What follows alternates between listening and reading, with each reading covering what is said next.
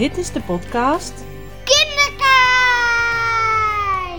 Ik ben Linda van der Meulen. In deze podcast deel ik mijn inspiratie en ideeën rondom het kijken naar kinderen met jou.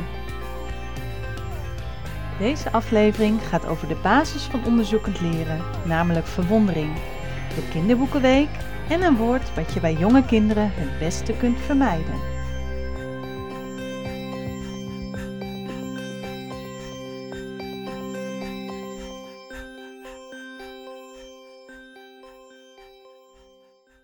Welkom bij deze aflevering. In de vorige aflevering hebben we het gehad over zelfvertrouwen. Het ging over de vraag van Ellen over haar dochter die zichzelf helemaal geweldig vindt. Ik ben wel benieuwd wat de informatie die ik gegeven heb, wat je daarvan vond. Heb je er iets aan gehad? Ehm, heeft het jou anders laten kijken naar kinderen?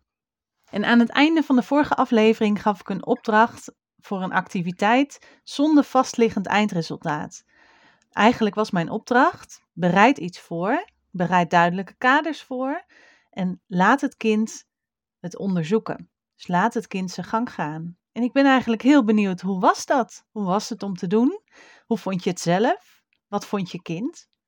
Wat heb je gezien? En heeft je kind zich ook verwonderd? Of heb jij je verwonderd? Of heb je je afgelopen dagen over iets anders verwonderd? Waarom ik deze aflevering over uh, verwondering als hoofdthema heb, is omdat ik afgelopen woensdag een onderzoekspresentatie mocht bijwonen over verwondering. Op de Vrije Universiteit van Amsterdam hebben ze onderzoek gedaan de afgelopen jaren naar verwondering. En de titel van het project was The Wonderful Education Project. Afgelopen woensdag was dus de presentatie met de conclusies, was een online bijeenkomst waar ik bij mocht zijn. Waar het in die presentatie over ging, is dat ze onderzoek hebben gedaan naar verwondering in het onderwijs. Dus wat zijn de effecten van verwondering? Hoe denken kinderen over verwondering? En zijn er bepaalde gereedschappen waardoor je bij kinderen onderzoekend leren bijvoorbeeld uit kan dragen? Nou, als ik kijk naar mijn eigen werk uh, in de kinderopvang, staat onderzoekend leren in de basis van wat we met de kinderen doen. We vinden het heel belangrijk dat kinderen zelf mogen ontdekken, zelf mogen ervaren met al hun zintuigen. Dus ieder onderzoek wat we doen, ieder thema waar we mee werken, bekijken we vanuit alle honderd talen van de kinderen, maar ook alle zintuigen. Zijn er activiteiten waarbij we kunnen proeven, ruiken, kijken, voelen, alle zintuigen aan bod laten komen? Nou, als je dan kijkt naar onderzoekend leren, is de basis daarvan dus verwondering. En denk eens na bij jezelf. Verwonder je je regelmatig? En hoe zie je dat bij je kind? Verwondert je kind zich ook over dingen? Nou, in deze podcast ga ik uh, met jullie de verdieping in over verwondering. Wat is verwondering? Hoe werkt dat bij verwondering? Wat is helpend? Wat voor effecten hebben verwondering? En waar verwonderen kinderen zich vaak over? En hoe kun je nou die volgende stap maken dat je die verwondering uit kan bouwen? Nou, volgens de onderzoekers van de Vrije Universiteit is verwondering aandacht door iets wat begrip te boven gaat. Het verschil bijvoorbeeld tussen nieuwsgierigheid en verwondering is dat nieuwsgierigheid eigenlijk betekent dat weet ik nog niet. En bij verwondering gaat het meestal om iets niet kunnen bevatten maar wel geïnteresseerd zijn in iets. Dus het object waar je over je verwondert is wel je aandacht waard. Want verwondering ervaar je meestal wel bewust. Dat je echt even stilstaat bij hoe je bloemetje prachtig bloeit in de tuin. Of hoe je, ehm, als je naar buiten kijkt, de sterren en de maan in de lucht ziet stralen. Terwijl je dan eigenlijk de geschiedenis inkijkt. Dus het zijn dingen, bekende dingen, in een nieuw licht zien. En de normale betekenis die valt ook wel weg. Dus de belofte van een, een diepere, meer omvattende betekenis. Zodat je er echt even bij stil mag staan, dat je daarna mag kijken. En ze geven aan, er zijn twee soorten van verwondering. Je hebt onderzoekende verwondering en contemplatieve verwondering. Wat hen opviel, is dat er eigenlijk tot uh, hun eigen onderzoek vrijwel geen psychologisch onderzoek naar verwondering is gedaan. En heel weinig empirisch onderzoek, dus wetenschappelijk onderzoek. Waar wel veel onderzoek naar is gedaan, is bijvoorbeeld nieuwsgierigheid, intrinsieke motivatie. Nou, als je nou kijkt, ik noemde net die twee varianten, onderzoekende verwondering en contemplatieve verwondering. En de onderzoekende verwondering is verwondering uh, dat je je over iets verwondert en wil weten hoe dat werkt. Bijvoorbeeld als je met kinderen onderzoek doet en um, je hebt piepschuim en je hebt ijzer en noem maar, noem op. En je gaat onderzoeken wat drijft en wat zingt. Nou, wij weten als volwassenen, ijzer zingt en piepschuim blijft drijven. Nou, voor kinderen is die ervaring nog helemaal nieuw. Dus het is heel gaaf om dat te onderzoeken en zelf, zelf op je handen te gaan zitten met je mond dicht en kijken hoe ervaren kinderen het. Dus bied verschillende materialen aan in bijvoorbeeld een waterbak en laat ze op onderzoek gaan. Dus het hoeft ook nog niet eens het doel te hebben van we gaan onderzoeken wat drijft en wat zingt. Dit onderzoek gebeurt al als je jonge kinderen een bak met water met verschillende materialen aanbiedt. Kinderen leren dan op een gegeven moment dat ijzer zinkt en dat piepschuim bijvoorbeeld blijft drijven of kunststof blijft drijven waar uh, lucht in zit. Maar op een gegeven moment fiets je langs een haven of je bent op vakantie en je ziet een grote boot of misschien wel dicht bij je huis. Hé, hey, die boot is van ijzer. Hoe kan het nou dat die ijzeren boot blijft drijven? Die verwondering van hè, hoe kan dat nou? Dat is dus die onderzoekende verwondering. Nou, dan die tweede variant, de contemplatieve verwondering. Dat is eigenlijk het sprakeloos aanschouwen van verwondering of bewondering. Het kan dan wel tot vragen leiden, maar meestal niet direct. Dat gebeurt bijvoorbeeld wel als je een regenboog ziet. Dat je denkt, wow, wat een bijzonder natuurverschijnsel. Of dat je iets ziet wat je gewoon even niet kan bevatten. Dus die twee soorten, verwondering die leidt tot ik wil meteen op onderzoek en ik heb vragen en ik ga hierop verder. En de contemplatieve verwondering, dus dat je echt even aanschouwt wat er gebeurt en niet meteen die behoefte hebt om uh, te gaan onderzoeken. Die laten jonge kinderen ook zien. En het is zo dat uh, jonge kinderen zich door de hele dag heel vaak verwonderd zijn. Veel meer dan wij volwassenen. En dat komt natuurlijk omdat ze de wereld nog moeten leren kennen. Die jonge kinderen die komen in de wereld als baby en alles is nieuw. Je moet je, na, moet je nagaan. Je komt uit de buik van je moeder in een wereld. En alles om je heen heb je nog nooit eerder gezien. Misschien wel gevoeld vanuit de buik of gehoord, maar nog niet ervaren, nog niet gezien. Je hebt er nog geen gedachten over gehad um, wat het zou kunnen zijn, hoe het werkt, noem maar op. Dus voor jonge kinderen is alles nieuw. En heel veel dingen zijn dus onbegrijpelijk of mogelijk belangrijk. Ze willen nog alles in zich opnemen. Daarom vind ik het ook het allerleukste om met die jongere kinderen te werken, dus echt 0 tot 4, omdat die zich zo nog puur verwonderen en verbazen over de wereld. En peuters bijvoorbeeld vragen stellen waar je zelf het antwoord ook niet op weet. En dat is gewoon wel heel gaaf om je daar bewust van te zijn, van die verwondering en het doel van die verwondering. Want verwondering helpt eigenlijk om de wereld beter te begrijpen, door echt even stil te staan of door de behoefte te hebben om op onderzoek te gaan. Nou, verwondering heeft een uh, relatie, een samenhang met leren. Want als je onderzoekend verwonderd bent, dan wil je ook graag betekenis geven aan dingen. Maar ook als je contemplatief verwonderd bent, dan wil je ook betekenis geven aan van wow, ik ben onder de indruk van wat er gebeurt. Het heeft ook een samenhang met moraliteit. Dus verwondering zorgt ervoor dat je open naar iets kijkt en het niet meteen in een hokje plaatst. Ik heb bijvoorbeeld toen Isa peuter was wel eens een keer een heel gesprek met haar gehad dat ze ervan overtuigd was dat een sinaasappel paars was. Terwijl ik prima weet, met mijn al ontdekte antwoord, dat een sinaasappel oranje is. Maar zij was zo verwonderd, want er zat een heel klein, klein stukje van een stickertje nog op en dat stickertje was paars.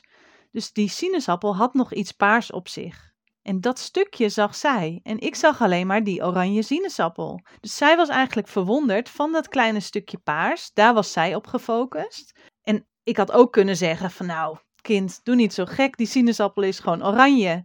Maar ze zat maar op dat paars. En wat ik toen ben gaan doen, is kijken en luisteren. Wat bedoelt ze? Vragen stellen. Wat bedoel je dan? Waar zie je dat dan? Wat voor idee heb je erover? En door open erin te gaan, dus zonder het in een hokje te plaatsen van nee, die sinaasappel is oranje, kwam ik erachter dat zij dus dat kleine stukje van dat stickertje zag, wat ik helemaal niet gezien had. En het maakte mij bewust van hoe anders kinderen naar de wereld kijken. En natuurlijk zie ik dat in mijn werk, maar als moeder is dat toch ook weer anders. Je wil je kind ook iets bijbrengen en leren. Nou, uh, verwondering heeft ook samenhang met spiritualiteit. Dus als je verwonderd over iets bent, bijvoorbeeld een regenboog, of bijvoorbeeld hoe plantjes groeien, of uh, iets in je omgeving, dat is natuurlijk een grotere werkelijkheid. Hoe dat allemaal ontstaat, of hoe een baby in een buik groeit, hoe dat allemaal werkt en wat een wonder dat eigenlijk is. Dat is de schoonheid van de natuur. Maar ook een grotere werkelijkheid die ons begrip te boven gaat. Het is gewoon niet te beseffen hoe dat werkt. Op die momenten heb je dus ook grotere kans op verwondering. Nou, de onderzoekers hebben uh, geconcludeerd dat bij kinderen het meeste verwondering voorkomt uh, bij natuur, de voorbeelden die ik net al noemde, maar ook kunst. Verwonderd zijn over hoe die kunst eruit ziet. Over kwaadaardig gedrag. Van hé, hey, wat gebeurt hier nou? Of hoe kunnen mensen zoiets doen? Nare dingen die ze horen of zien, waardoor ze verwonderd raken. Verwondering over bijzondere prestaties. Dus als iemand heel knap een uh, Olympisch medaille heeft gehaald, of bijzondere dansjes of trucjes kan, op filmpjes die ze bijvoorbeeld zien, of ervaringen die mensen meemaken. Dus bijzondere prestaties uh, waar ze van onder de indruk zijn. En ook vaak techniek kwam ook heel vaak naar voren. En uh, verwondering is niet maar één ding. Want al die verschillende dingen die kunnen verwondering opwekken. Maar het is wel één gevoel van binnen van wow, wat gebeurt hier? Het is een soort ervaring die je voelt. En dat is het bijzondere aan verwondering. En wat nou het allerbelangrijkste is als volwassene, is neem er de tijd en de ruimte voor. In die onderzoeken kwam ook heel duidelijk naar voren dat tijd en ruimte nemen het allerbelangrijkste is. Het heeft heel veel positieve effecten op leren, op uh, kinderen zelf kritisch leren nadenken. En vooral um, ja, de tijd, de ruimte nemen en de kinderen de ruimte geven ook om het te ervaren. Dus nog niet het al ontdekte antwoord geven, maar vooral ga met ze op onderzoek. En waar kinderen meestal afhaken, is dat ze niet weten hoe ze verder kunnen. Dus als je die onderzoekende verwondering hebt, bijvoorbeeld uh, slak, hebben ze in hun hoofd heel veel vragen. Hoe werkt dat met die slak? Hoe, hoe beweegt zo'n slak voort? Hoe werkt dat met het slijmspoor? Waar komt het slijmspoor vandaan? Ik zou het ook niet weten, al die antwoorden. Ik weet wel op wat voor manieren ik het zou kunnen onderzoeken of vinden. Daarom is het zo belangrijk dat je kinderen het leert ervaren. Dus dat je stapje voor stapje met de kinderen op onderzoek gaat en gaat kijken: hey, hoe ziet zo'n slak eruit? Zullen we het eens tekenen met een vergrootglas erbij of met een microscoop?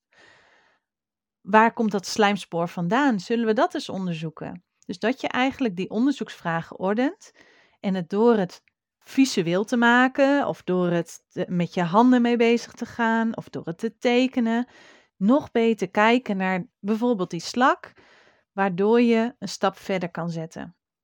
Dus eigenlijk ondersteun je dan de kinderen in mogelijkheden hoe ze op onderzoek kunnen gaan. Want die verwondering is moeilijk vast te houden. Want wij mensen hebben behoefte aan zekerheid en willen heel graag antwoord op onze vragen. Denk maar eens aan vragen waar je zelf het antwoord ook niet op weet. Het liefste wil je gewoon antwoorden. Of als je weet dat de ander het antwoord wel heeft, nou vertel maar. Dan wil je niet zelf nadenken. En toch is dat zelf leren nadenken of zelf denken wat dingen zouden kunnen zijn, heel waardevol. We zijn nu op dit moment bij de Villa de Buitenkans bijvoorbeeld bezig met een onderzoek rondom de moestuin bij de peutergroepen. En in plaats van dat wij allerlei moestuindingen uh, aangeven van, oh, dit is uh, mais en dit is een pompoen, gaan we echt met ze op onderzoek, wat zou dit kunnen zijn? En dat levert hele andere antwoorden op dan die je verwacht. Als je bijvoorbeeld onderzoek doet naar een bloembol, dan kun je uh, die bloembol pakken, met de kinderen even in gesprek. Nou jongens, dit is een bloembol, we doen het in de aarde en dan groeit er een plantje uit. Nou, wat wij hebben gedaan is die bloembol eerst een hele poos op tafel zetten. Met vooral voor de ouders en de volwassenen een bordje erbij. Wat zou dit kunnen zijn? Om maar die kinderen zelf te leren nadenken, wat zou dit kunnen zijn? Nou, het ene kind zei, ik denk dat dit een dino-ei is. Het andere kind zei, ik denk een ui. En die verschillende ideeën van die kinderen zijn we gaan onderzoeken. Dus oké, hoe ziet een dino-ei er dan uit? Zou dit een dino-ei kunnen zijn? Of hoe ziet een ui eruit en zou dit een ui kunnen zijn? Teken het eens, klei het eens. Nou, misschien kunnen we er een ui bij halen. Dus op een gegeven moment hebben we die ui bijvoorbeeld naast de bloembol gezet. Nee, we zagen toch wel verschillen. Beide een keer doorgesneden. Nou, een ui ruikt anders, voelt anders, proeft anders dan hoe een bloembol eruit ziet. En zo op die manier zijn we gaan uitbouwen. En um, de kinderen gaven ook aan, oh, een, een dino-ei. Wat heeft een dino-ei nodig? Ja, water. Dus nou, die bloembol in het water gezet. Op een gegeven moment um, kwam er een kindje met, ik denk dat hij aarde nodig heeft. Dus nou, in de aarde gezet. En toen hadden we het hele woord bloembol nog niet eens genoemd. Dus we hadden een opengesneden bloembol naast een ui. We hadden een verwacht dino-ei wat in het water lag. En we hadden een bloembol in de aarde. En die bloembol in de aarde, die groeide natuurlijk uit tot een plantje. En zo neem je de kinderen mee in het proces en komen ze er uiteindelijk zelf wel achter dat, dat, dat die bloembol, dat daar iets uitgroeit. En wat eruit zou groeien, dat wisten wij ook niet. Of alleen degene die die bloembol gekocht had. Maar dat was ook totale verwondering voor wow, moet je zien hoe dit plantje groeit. En zo stapje voor stapje neem je kinderen mee in het proces. En door middel van pedagogische documentatie, waar ik in een latere podcast meer over ga vertellen, dus door middel van kijken en foto's maken, volg je zo'n proces waardoor je echt kan kijken. Met wat voor ideeën komen de kinderen? Wat zien ze? Wat doen ze? Wat voelen ze? Wat ruiken ze? Wat proeven ze? Hoe doet dit kind dat? Hoe doet dat kind dat? En dat is zo gaaf om te volgen, omdat kinderen dat allemaal op hun eigen manier doen. En je merkt tijdens zo'n proces, als je dat met jongere kinderen doet, zo'n activiteit, is dat kinderen zich continu verwonderen. Heel vaak op een dag. En als je jezelf bewust wil zijn van verwondering, want wij volwassenen zijn heel snel geneigd om het antwoord te geven om, of om antwoord te willen. Maar misschien zijn dingen wel anders dan wij denken dat ze zijn. Of misschien kunnen ze wel anders zijn dan ze zijn. Misschien kan het beter. Iemand heeft ooit bedacht dat een, een rode stift, dat die kleur rood heet. Maar wat nou als jij rood als kleur ziet, terwijl ik die kleur als blauw zie, maar het ook rood noem? Jij kan niet in mijn hoofd, in mijn ogen kijken, ik niet in die van jou. Wij noemen wel dezelfde rode stift, noemen we rood. Alleen misschien zie ik hem wel heel anders dan jij. Dat is ook verwondering. En dat vind ik het fascinerende aan mijn werk met jonge kinderen, maar ook om met collega's in gesprek te gaan. Hoe zie jij het? Hoe zie ik het? En de wereld heeft verwondering keihard nodig, ook om in ontwikkeling te blijven, ook uh, nu helemaal in deze tijd, om kritisch te blijven naar wat gebeurt hier? Waar, in wat voor wereld leven wij? En hoe zou dit mooier kunnen, anders kunnen, beter kunnen, zodat je voor altijd in ontwikkeling blijft?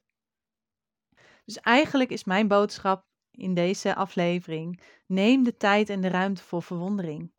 Verwonder eens mee met een kind. Als hij met een slak of een beestje of iets uit de natuur of een kunstwerk gemaakt heeft. Of zich verwondert over de techniek van hoe werkt een fiets of een auto of noem maar op. In plaats van het antwoord geven, Ga mee in die verwondering. En sta ook eens stil. Waar verwonder jij je over?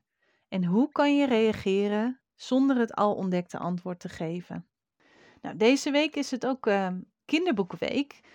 En omdat ik gek ben van prentenboeken, we hebben echt kasten vol staan thuis. Ook al voordat ik überhaupt eraan dacht om zelf moeder te worden, verzamelde ik altijd al prentenboeken. En um, deze keer wil ik als boekentip drie van mijn favoriete prentenboeken met je delen. En de eerste is Alphabet van Charlotte Dematon. En dat is een relatief nieuw prentenboek, is rond de zomer uitgekomen. En in dit prentenboek staan alleen maar plaatjes. Dus geen teksten, geen moeilijke woorden, maar ook weer wel. Omdat het boek Alphabet heeft elke pagina staat een letter centraal. En elke pagina heeft allemaal afbeeldingen van woorden met die letter. En superleuke voorbeelden, bijvoorbeeld bij de letter B. De B is van badlaken, waarop een broccoli in een badpak de blauwe bergen bewondert. Dit zijn allemaal zinnen die je dus zelf kan maken of samen met je kind. Ga eens kijken hoeveel woorden je kan vinden en hoeveel woorden je al kent. Er staan ook allemaal woorden in die ik zelf nog niet eens kende. Het is echt een boek om volop in verwondering te gaan. En om te kijken naar wat zie je, wat zie ik, wat zie jij. Echt een superleuk boek om gewoon te hebben. Het tweede boek, uh, een van mijn favorieten, is het boek In Mijn Kleine Hart. Een boek vol gevoelens van Christine Rousset. En in dit boek gaat het over emoties en gevoelens. En het verhaal van het boek is eigenlijk: Mijn hart zit boordevol gevoelens, grote en kleine gevoelens, harde en stille gevoelens, snelle en trage gevoelens. Mijn hart is een huis waarin ze allemaal samenwonen. En in het boek komt steeds op iedere pagina een nieuw gevoel aan bod. En die omschrijft ze aan de hand van de afbeelding. Het boek heeft ook hele mooie doorkijkjes in de vorm van een hart. Ik vind het gewoon een prachtig boek om met kinderen gevoelens bespreekbaar te maken. Dus om met kinderen, ook jonge kinderen, te hebben over wat voel je eigenlijk? En hoe voelt dat als je boos bent, verdrietig bent, als je je dapper voelt, als je je kalm voelt? Hoe werkt dat? Hoe voelt dat? Hoe voelt dat voor jou? En ook wat helpt jou als je boos bent of als je uh, verdrietig bent? Wat doe je dan het allerliefste? Het is een heel mooi boek om daarover in gesprek te gaan. Het laatste boek wat ik uh, wil aanraden is Wat zit er in een regenboog van Betty Swartz. En natuurlijk weer die regenboog, zul je misschien wel denken. En wat het leuke aan dit boekje is, is dat elke pagina een kleur centraal staat. En dat je door het hele boekje heen verschillende lintjes worden toegevoegd aan het verhaal. Dus het begint bij rood van het lieve heersbeestje. En uh, zo komt elke kleur van de regenboog aan bod. En aan het einde heb je de hele verzameling van lintjes met de kleuren van de regenboog compleet. Dus je maakt eigenlijk tijdens het boek lezen je eigen regenboog. Nou, hoe gaaf wil je het hebben? Hoeveel verwondering zit daarin? Nou, het boek In mijn kleine hart gaf ik net al aan, het boek vol gevoelens. Daar vertelde ik al over het bespreekbaar maken van emoties. Wat ik heel vaak om me heen hoor en zie, is dat als een kindje uh, boos is of als hij heel verdrietig is, dan dat je als ouder of als uh, professional vraagt: Nou, waarom doe je nou zo boos? Of waarom maakt dit jou nou zo verdrietig? Maar denk je eens na bij jezelf. Als iemand jou vraagt: Waarom maakt dit jou nou zo boos? Dan is dat soms best wel lastig om antwoord op te geven. Tenminste, als ik naar mezelf kijk, ik weet helemaal niet altijd waarom iets mij verdrietig maakt of boos of wat mij verdrietig maakt, weet ik wel. Dus wat heel belangrijk is om je bewust van te zijn bij jonge kinderen, is vraag niet naar het waarom, maar vraag naar wat. Wat maakt het dat jij reageert zoals je reageert? Wat was voor jou de trigger wat je boos maakt? En dat kunnen ook meerdere dingen zijn die opstapelen waardoor je gefrustreerd raakt of boos of verdrietig, noem maar op. Dus vermijd het woord waarom. Natuurlijk mag je wel vragen naar het waarom, maar meestal bij een waarom-vraag krijg je een daarom-antwoord. Dus daarom voor deze keer de opdracht om mee te nemen naar huis. Vraag naar het wat. Dus kijk eens, als je een kind vraagt of wil vragen naar het waarom, hou je even stil en vraag naar het wat. Wat doet dit met je? Wat maakt het dat je boos wordt? Wat heb jij nodig? Wat helpt jou als je boos bent? Dus vraag naar het wat. Nou, ik ben heel benieuwd hoe dit voor je gaat zijn. Of dit nieuw is, of dat je het eigenlijk uit jezelf al doet. Of dat je nu misschien begrijpt waarom jouw kind geen antwoord geeft op de waarom-vraag. En probeer dan eens met de wat-vraag te kijken of je kind dan wel een antwoord geeft of wel weet wat er in zijn hoofd omgaat.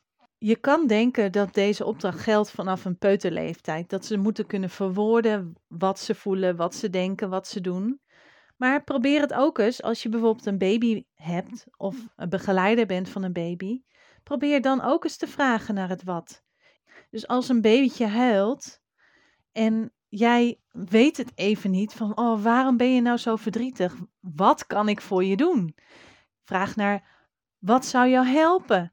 Wat maakt je verdrietig? En alleen al het uitspreken of het voelen van die zinnen kunnen jonge kinderen ook al helpen. En zelfs dreumissen die kunnen vaak wel laten zien wat ze boos maakt of verdrietig maakt. In plaats van dat ze het kunnen verwoorden, is het benoemen al heel belangrijk. Boekjes erover lezen, zodat ze begrijpen wat er in hun hoofd omgaat en dat het niet gek is om je zo te voelen. Dus dat is vooral heel belangrijk. Probeer te kijken naar wat. Wat maakt het kind boos? Wat maakt het kind verdrietig, bang, blij? Kijk eens naar het wat. Nou, deze podcast ging dus vooral over verwondering, je laten verwonderen, maar ook een stukje naar het kijken naar kinderen. Dus waar kijk jij naar bij die kinderen? Kijk je vanuit verwondering en de wereld nog mogen ontdekken? Of kijk jij vanuit het al ontdekte antwoord? Kijk jij vanuit uh, kinderen moeten doen wat ik zeg? Ik zeg niet wat goed is of wat fout is, maar ik wil je vooral aan het denken zetten. Welke blik, welke bril heb jij? En ga vooral oefenen met het meekijken in die verwondering. Wees je bewust waarover jij je verwondert en welke soort verwondering dat is. Ga samen met kinderen die verwondering aan en vraag naar het wat in plaats van waarom. Wat heb jij in een volgende podcast van mij nodig? Geef dat ook aan. Heb je een idee, een wens, een behoefte, een vraag? Laat het me weten en wie weet komt jouw vraag in een volgende podcast aan bod. Nou, voor nu wens ik je een hele fijne dag en tot de volgende podcast. Bedankt voor het luisteren van deze podcast. Wil je geen aflevering missen? Abonneer je op deze podcast. Heb je vragen of ideeën voor een volgende keer? Laat het mij weten via www.kinderkijk.com of Kinderkijk op Facebook of Instagram. Denk je dat deze podcast interessant is voor anderen? Laat een review achter of deel hem. Doeg!